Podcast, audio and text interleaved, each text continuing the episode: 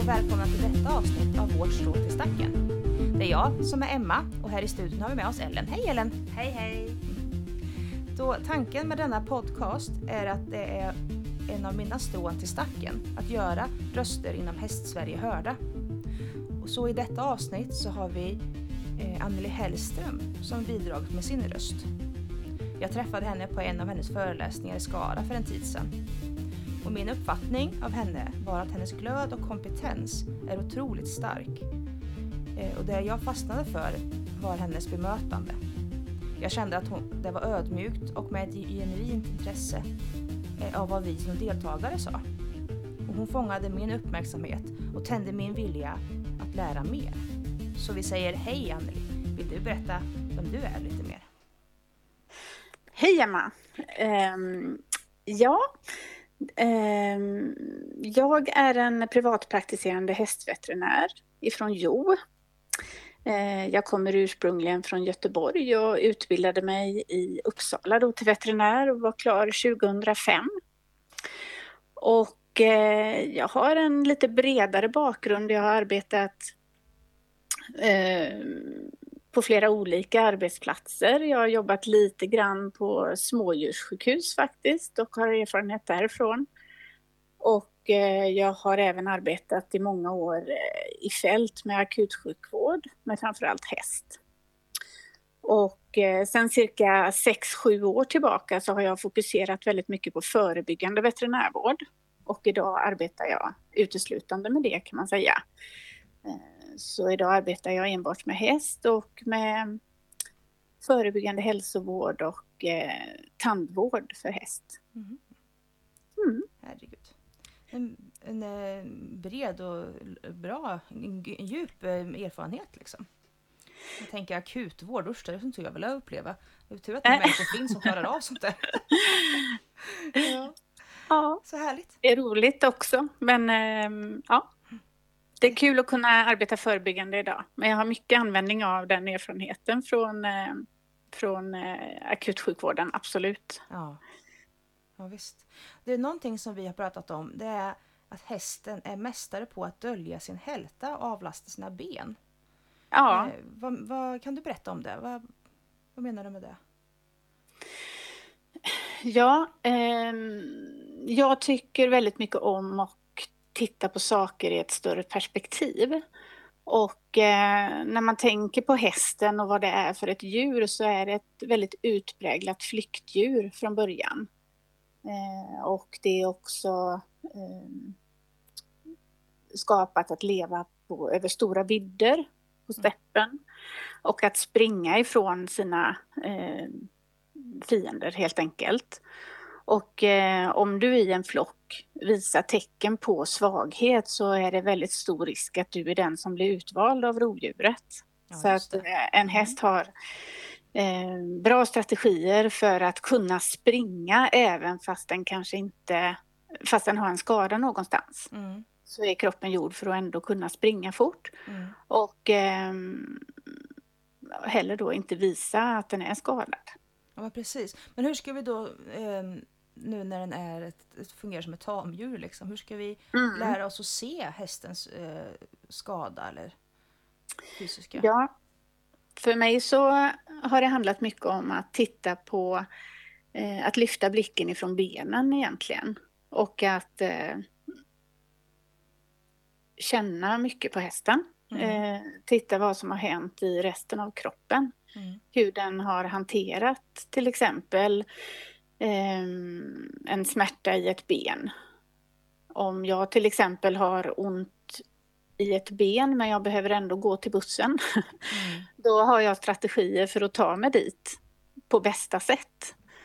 Så jag kan ibland också eh, tycka att det är synd att, eh, kalla kroppen för dysfunktionell till exempel när den är halt utan egentligen är den ju väldigt funktionell. Den har eh, skapat en strategi för att fungera trots att det gör ont någonstans till exempel eller att någon vävnad har börjat att eh, gå sönder. Så då har kroppen en strategi att kunna förflytta sig eller vad den nu behöver göra. Eh, mm, trots, ja, trots, detta kan man säga. Ja. Men hur ska Så man då att, som lekmän, alltså, eh, öva sig på att se sånt här själv hemma? Ja, det är ju inte alltid så lätt. Utan eh, jag arbetar ju egentligen mycket idag med att kanske utbilda eh, professionella i detta. Just att kunna analysera och, och eh, bedöma de här sakerna. Mm. Så det är väl inte säkert så att man som djurägare måste kunna eh, analysera och göra bedömningarna.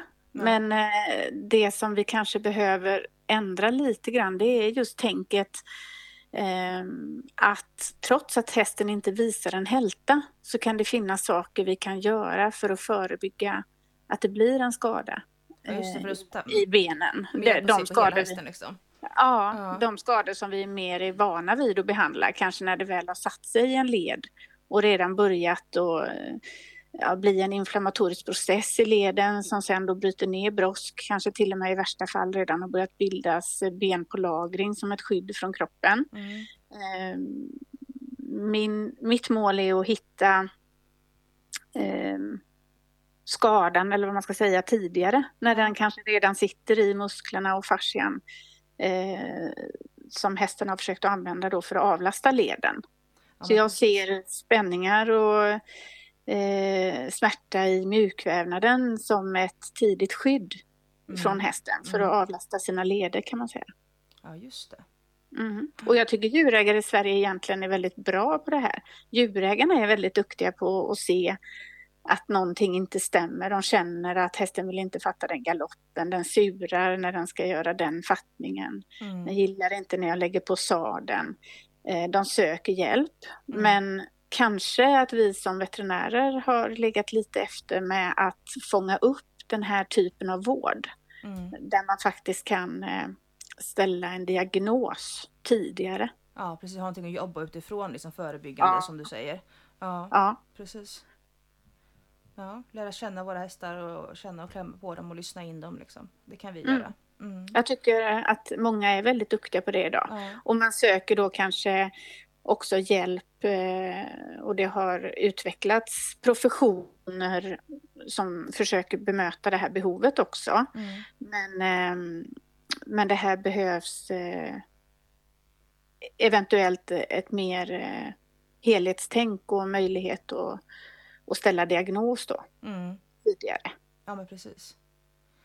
Så alltså hur, hur ska vi jobba med våra hästar mer förebyggande? Ja, jag har ju landat i detta efter att ha fördjupat mig i många år. Eh, så har jag landat väldigt mycket i rörelsen. Mm. Eh, att vi både som människor och djur har en kropp som är väldigt eh, väl uttänkt. Mm. så att mm. den är gjord för att kunna hantera ja, egentligen gravitationskraften är det ju som hela tiden påverkar oss som kropp. Mm.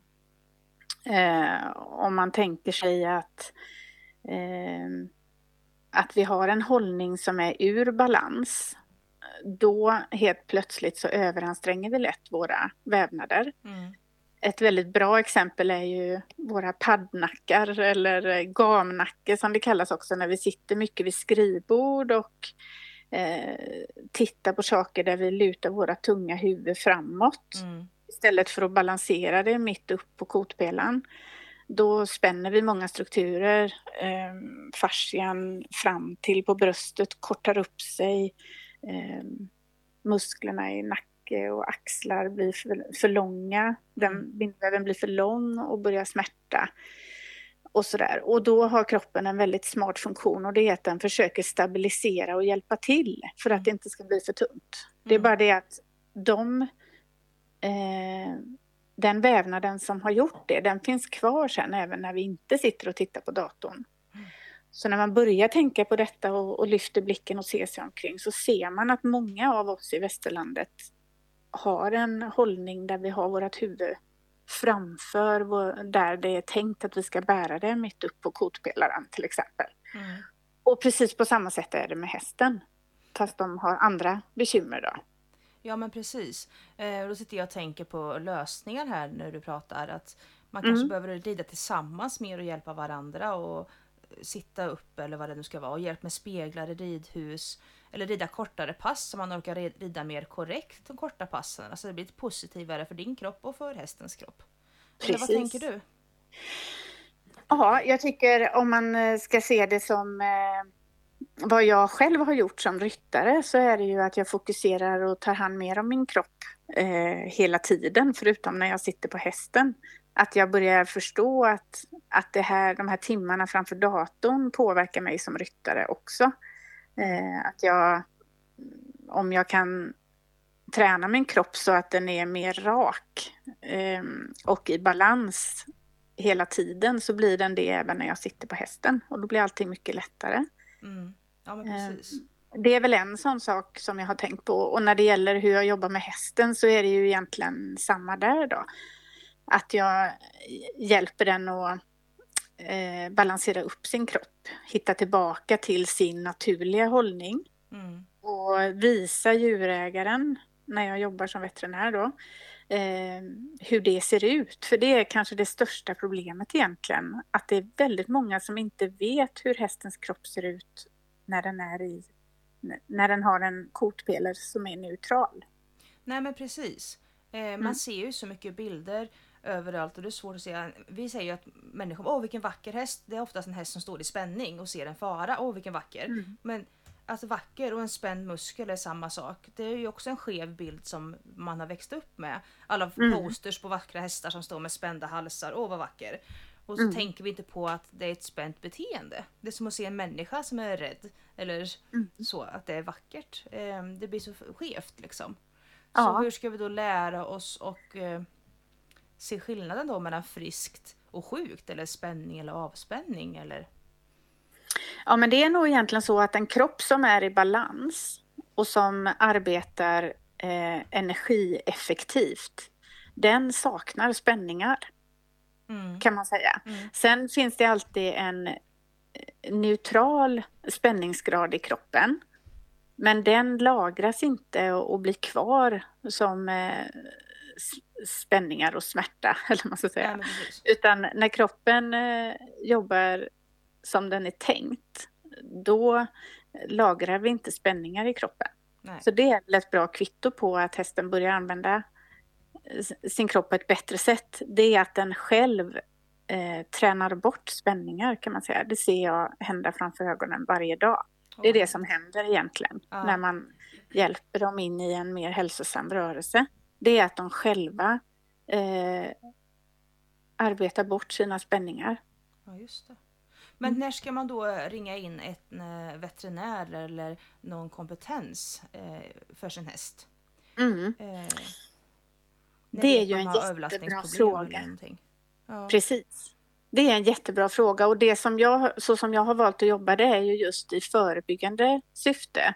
För att när jag, ja nu är det ju över tio år sedan som jag kom på den här idén från, från början och det var egentligen vid någon av alla besiktningar jag gjorde för försäljning. Mm. Och eh, jag mötte människor som var förväntansfulla och glada och köparna var där. Och så kommer jag då. Eh, och alla är lite rädda för mig såklart för vad jag ska hitta.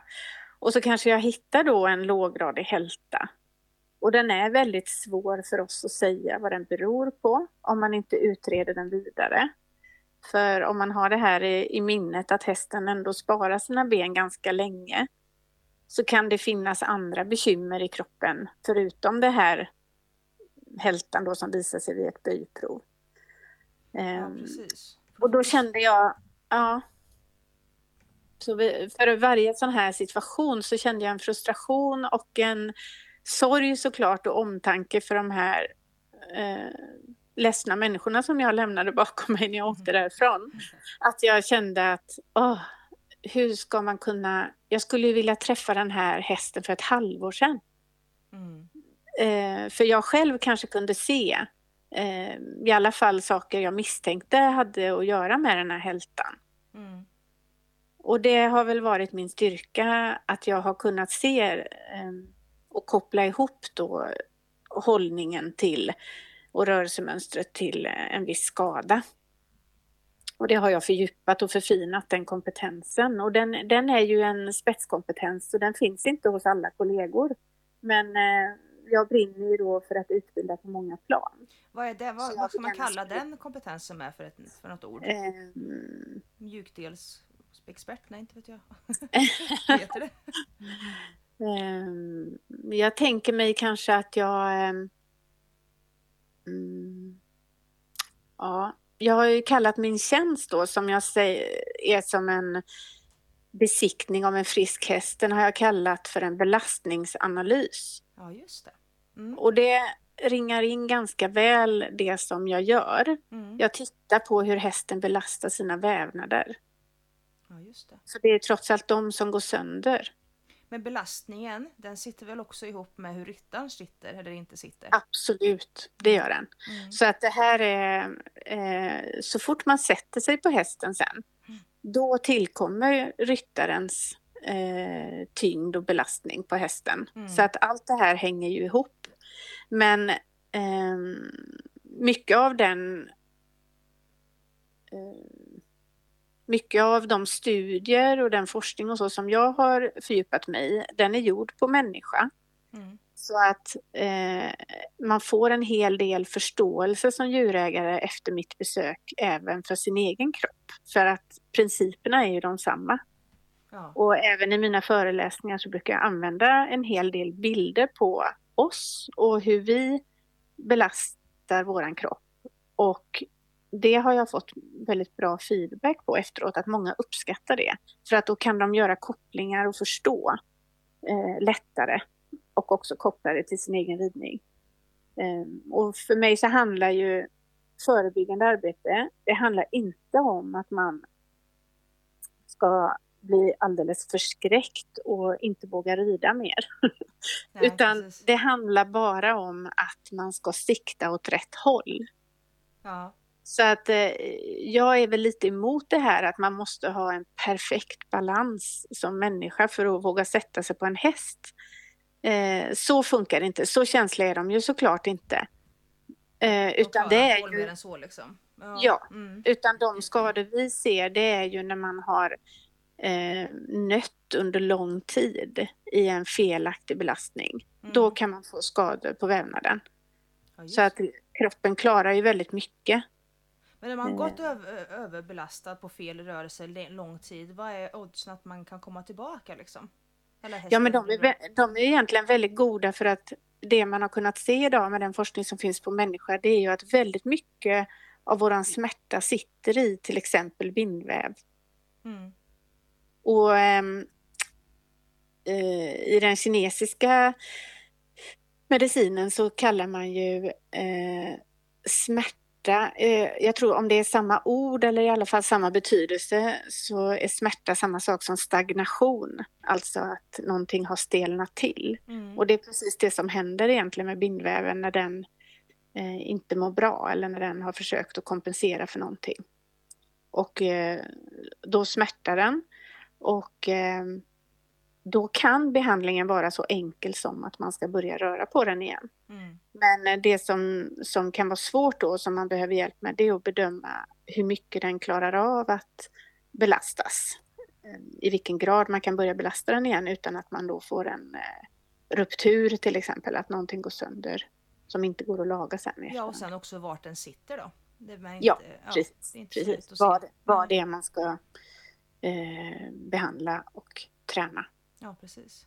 Mm. Men vad är då friskt och vad är sjukt? När ska man som sagt ringa eh, veterinär eller kompetens? Det kan man väl göra fast man uppfattar att hästen är frisk för att bara kolla checka läget kanske. Men ja, hur ska man tänka? Ja, det är ju just för att detta är svårt som jag har skapat min, mitt sätt att arbeta. Att arbeta förebyggande. Och jag har ju mycket vana och erfarenhet av det även faktiskt från ehm, Eh, ett annat djurslag. Jag har arbetat med får tidigare. Det är något helt annat. Men, men eh, där har jag varit i ett företag där man verkligen har utvecklat den här kompetensen att eh, ge rådgivning. Mm. Och att ja, man jobbar i princip bara som veterinär rådgivare. Mm. Det kallas, kallas för det. Och på häst så finns inte det alls. Och där har jag känt att det har funnits ett, ett stort behov av veterinär rådgivning. Eh, och rådgivning där är ju någonting då man tar hjälp av innan kanske man har en skada då för att förebygga. Det kan gälla både eh, det kan gälla utfodring, det kan gälla parasitrådgivning men det viktigaste området enligt mig det är ju just att analysera eh, belastningen av hästens kropp. Mm. Och det görs till viss del idag för att eh, en del åker ju in och gör en vettcheck av sin häst innan tävlingssäsongen. Så att jag ska inte säga att det inte finns alls utan det finns till viss del. Men det här går att vidareutveckla ännu mer. Ja men precis. Mm. Eh, man skulle väl vilja ha, ha med dig hem till stallet och kolla när man rider eller hanterar sin häst liksom, så man får hjälp från, från backen från början. Liksom och får ja. en, en mall, hjälp på, på vägen vart man är. Ja. Mm. Det är så jag jobbar, att jag kommer ut och gör en belastningsanalys och mm. då tittar vi på hästen tillsammans. Och det är väldigt mycket eh, en tjänst som är utformad för djurägarens skull. Mm. Och hästens såklart, men eh, man får en skriftlig rådgivning efteråt med hjälp eh, efter den bedömning jag har gjort av hästen, hur man kan Eh, börja och flytta belastningen då från områden där jag ser då kanske att här har vi ett överbelastat område som behöver avlastas och så hur man kan då eh, lägga till saker i sin träning. Och i vissa fall kanske man behöver helt och hållet låta hästen vila från den vanliga träningen en period. För att i längden eh, kunna tävla på som, som vanligt. Men, och ibland så lägger man bara till då en eh, en sjukgymnastik. Kan man kalla det. Bryta belastningsmönstret och jobba in ja. ett rätt mönster. Liksom. Mm. Får jag bara mm. lov att bryta in lite här? Eh, det du sa där Anneli om eh, att du kan åka ut och kolla hästar. Eh, det ja. skulle nästan varit eh, lika vanligt som att vi har tandläkare en gång i året. Vi har hovslagaren som kommer. Alltså vi som tävlar eh, kunde lika gärna haft en veterinär som kommer ut och liksom kollar över alla hästar och frå frågor som man ju har som ryttare.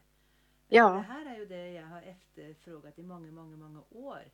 Mm. Ehm, för jag, vi har haft sån tur så vi har aldrig behövt att spruta några hästar i led eller någonting. Men, men det, ja, så är det. Men jag ser ju de andra som åker höst och vår Ja. De blir sprutade men det händer ju ingenting annat för hästens ve och väl.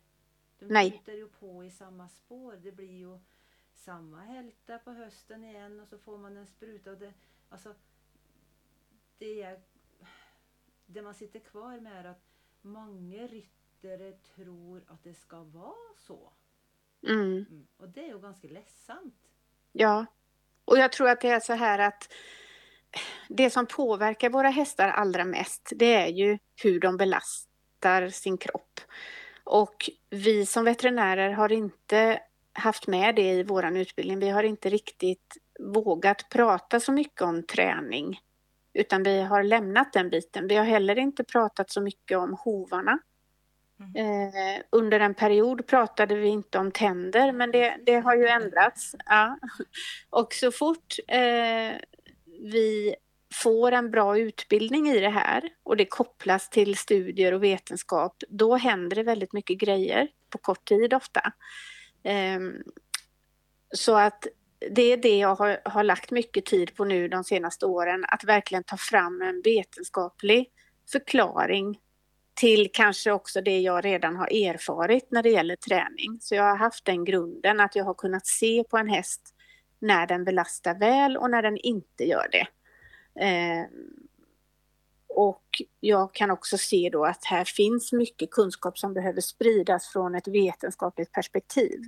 För idag så, så är det mycket som baseras på annat än vetenskap. Ja, mm. Mm. Det är jätteviktigt att ha liksom rätt kompetens, en riktig kompetens. Liksom. Eh, och tänker, en, en veterinär då kan ju inte kunna allt. Man måste Nej. vara specifik på sitt område för att man är ja. inte mer än människa. Så man behöver verkligen sina specialområden. Liksom. Ja. Men som Ellen säger här att i ett stall, i en hästhållning så behöver det ingå de här kompetenserna. Liksom. Precis. Det, det vi behöver kunna det är ju egentligen att se eh, om det finns en anledning till att den här leden åter gång på gång blir överbelastad. Mm. Eh, det är ju bra om vi kan se det och kunna ge rådgivning att eh, kring det helt enkelt. Ja, du hade ju sparat väldigt många Ja. hästar i alla fall. Och också det, jag Absolut. vet i vissa fall så kan man ju fråga veterinären om att det här måste ju vara eh, ridrelaterat eh, Mm. problem till exempel. Eh, och så säger de nej, nej, nej, nej, det här, nej, det behöver det inte vara. Men alltså, hvis man har lite kompetens så fattar man ju att det är ju ridrelaterat. Mm. Eller sadel eller träns eller vad man nu... Men veterinären har alltid varit så väldigt rädd för och Mm. de vågar inte säga det. Och det är klart, det är, vi är ju kunder så den vill Mm. kanske hålla oss på gott humör. Ja, Men, eh, Och, men- det, och där kan jag nog känna att precis så känner jag och då är det egentligen en väldigt stark omtanke om djurägaren som har drivit mig. Ja, precis. Så jag tycker så synd om djurägaren att, att skadorna ska komma tillbaka. För att man gör allting rätt. Jag tycker jag ser det här så ofta att djurägaren gör allting rätt. De älskar sin häst, de tar hjälp så fort de känner att någonting är fel. Ibland blir de till och med hemskickade och man får höra att hästen är okej fast man känner att det är något fel och man har rätt. Det är bara att det inte har satt sig i en led ännu. Nej, precis. Mm. Eh, och då, då önskar jag att eh, den hjälpen man söker, den ska finnas eh, mer tillgänglig. Mm. Det, det är min Och passion. man ska veta vart man ska vända sig liksom. Ja, Eh, när man behöver ha den hjälpen som man själv inte riktigt vet vad det är men man vet att det är någonting som du säger. Man blir ju Mm. också, som vi var inne på här, ganska lätt stött eller förkrossad som djurägare att man, man vill Mm. rida sin häst rätt och sådär. Jag har ju Mm. själv erfarenhet av att jag väljer att inte rida min häst för jag är rädd att jag rider den för dåligt eller orsakar någonting fel eller det blir för komplicerat att rida. Och bara skritta Mm. ut i skogen, det blir så mycket mer tankar om det. Eh, Man Mm. vill ju ha det hållbart och göra det så bra som möjligt men det får inte gå till en överdrift heller. Nej, och det, det är också en passion jag har att hur ska man få fram den här kunskapen utan att skrämma någon så att de inte vågar rida mer. Mm. Särskilt de då som är extra omtänksamma är det ju man råkar skrämma också. Tyvärr. Ja. Eh, Som är som, som snällast. Men... man egentligen vill hålla kvar. Ja, precis. Det är de man skrämmer bort. Ja, och, och jag vill ju verkligen inte skrämma bort någon från att rida utan jag vill bara att, att målbilden ska vara korrekt. Precis. För annars är det helt omöjligt att hamna rätt. Eh, om man får höra att nu går hästen i form när den har jätteont i kotpillan och riskerar skador. Då, det är sånt vi måste komma ifrån då. Eh, så att man får rätt rådgivning. För då kanske någon dessutom betalar mycket pengar för den här lektionen eller vad det nu kan vara. Eh, och verkligen försöker göra rätt. Det är det som jag som nog driver mig allra mest. Alla dessa goa hästägare och andra som försöker göra rätt och hjälpa till. Då, då är vetenskapen väldigt bra att ha för att den kan eh, leda oss på rätt väg. Ja, det är inte så mycket att diskutera om heller. Det, vetenskapen Nej. är ju som den är. Ja, det och det hästens, Mm. hästens kropp är också eh, på något vis eh, kvittot. Ja. Så kan man lära sig att läsa den så, så går det också att förklara och förstå väldigt mycket. Absolut. Mm. Det hörs ut som vi måste kopiera det här lite grann Anneli. Ja. vi får köra till flera exemplar. Ja, precis. En Anneli i varje kommun liksom. Ja. Ja men det är roligt för det är många eh, kollegor. Jag har ju också den kanske känslan då att om inte vi kan hjälpa till som, som ändå är högst ansvariga för hästens hälsa då, då eh, blir det också svårt. Så att jag har ju också försökt att vända mig till kollegor för att prata om detta. Mm. Och det är många som är intresserade vilket känns väldigt positivt och roligt. Ja, vad kul. För, för vi är inte, det är ingens fel utan vi får, har inte fått så mycket sån här utbildning men vi kan mycket för vi ser ju väldigt mycket resultat. Mm. Vi ser hästarna, ehm, vad som händer då vid en överbelastning. Precis. Det är en utveckling som är på väg liksom och vi är Mm. på väg däråt. Så att, ehm, Mm. Och, ehm, men då så tänkte jag att vi skulle runda av eh, det här avsnittet. Mm. Eh, och då vill jag ställa mina två, våra två sista frågor här. Och första Ja. frågan är, vad är ditt strå till stacken Anneli? Ja, mitt strå till stacken det är nog mycket att sprida kunskap.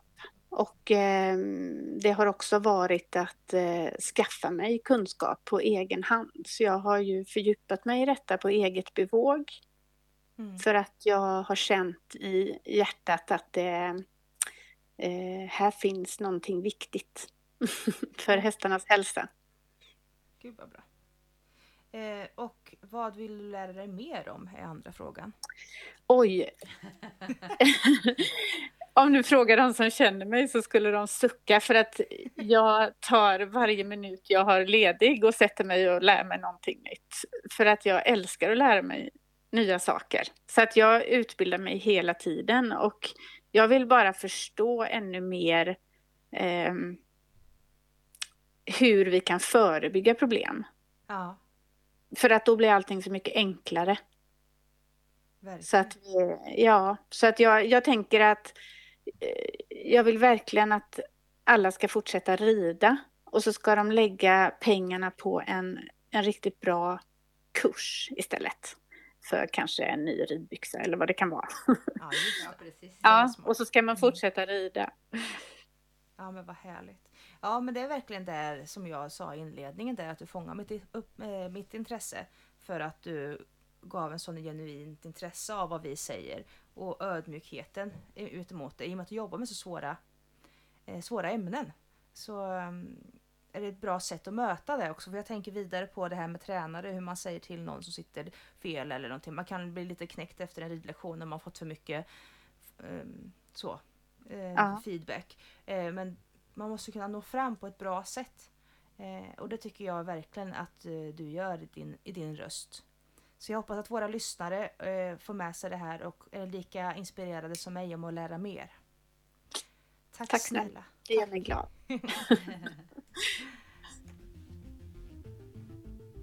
Hej alla lyssnare! Vi vill, vi vill säga tack för att just du lyssnar på våran podcast. Ni gör detta möjligt för oss. Att göra fler röster i Hästsverige hörda. Vi vill också passa på att presentera vår nya sponsor, som också är en del av Hästsverige. Det är Häströ halmpellets. Det är en helt svensk produkt där råvaran till Häströ alltså halmen, kommer från ängarna som ligger nära tillverkningshallen. Vilket för mig är fantastiskt. Eh, att vi väljer att använda en svensk naturtillgång och tillverka det i Sverige och sälja det i Sverige. Det är bra för våra näringar, det är bra för vår eh, miljö. Eh, och produkten ger dig och din häst en bättre stallmiljö. Så jag vill varmt rekommendera er att verkligen prova Häströ halmpellets.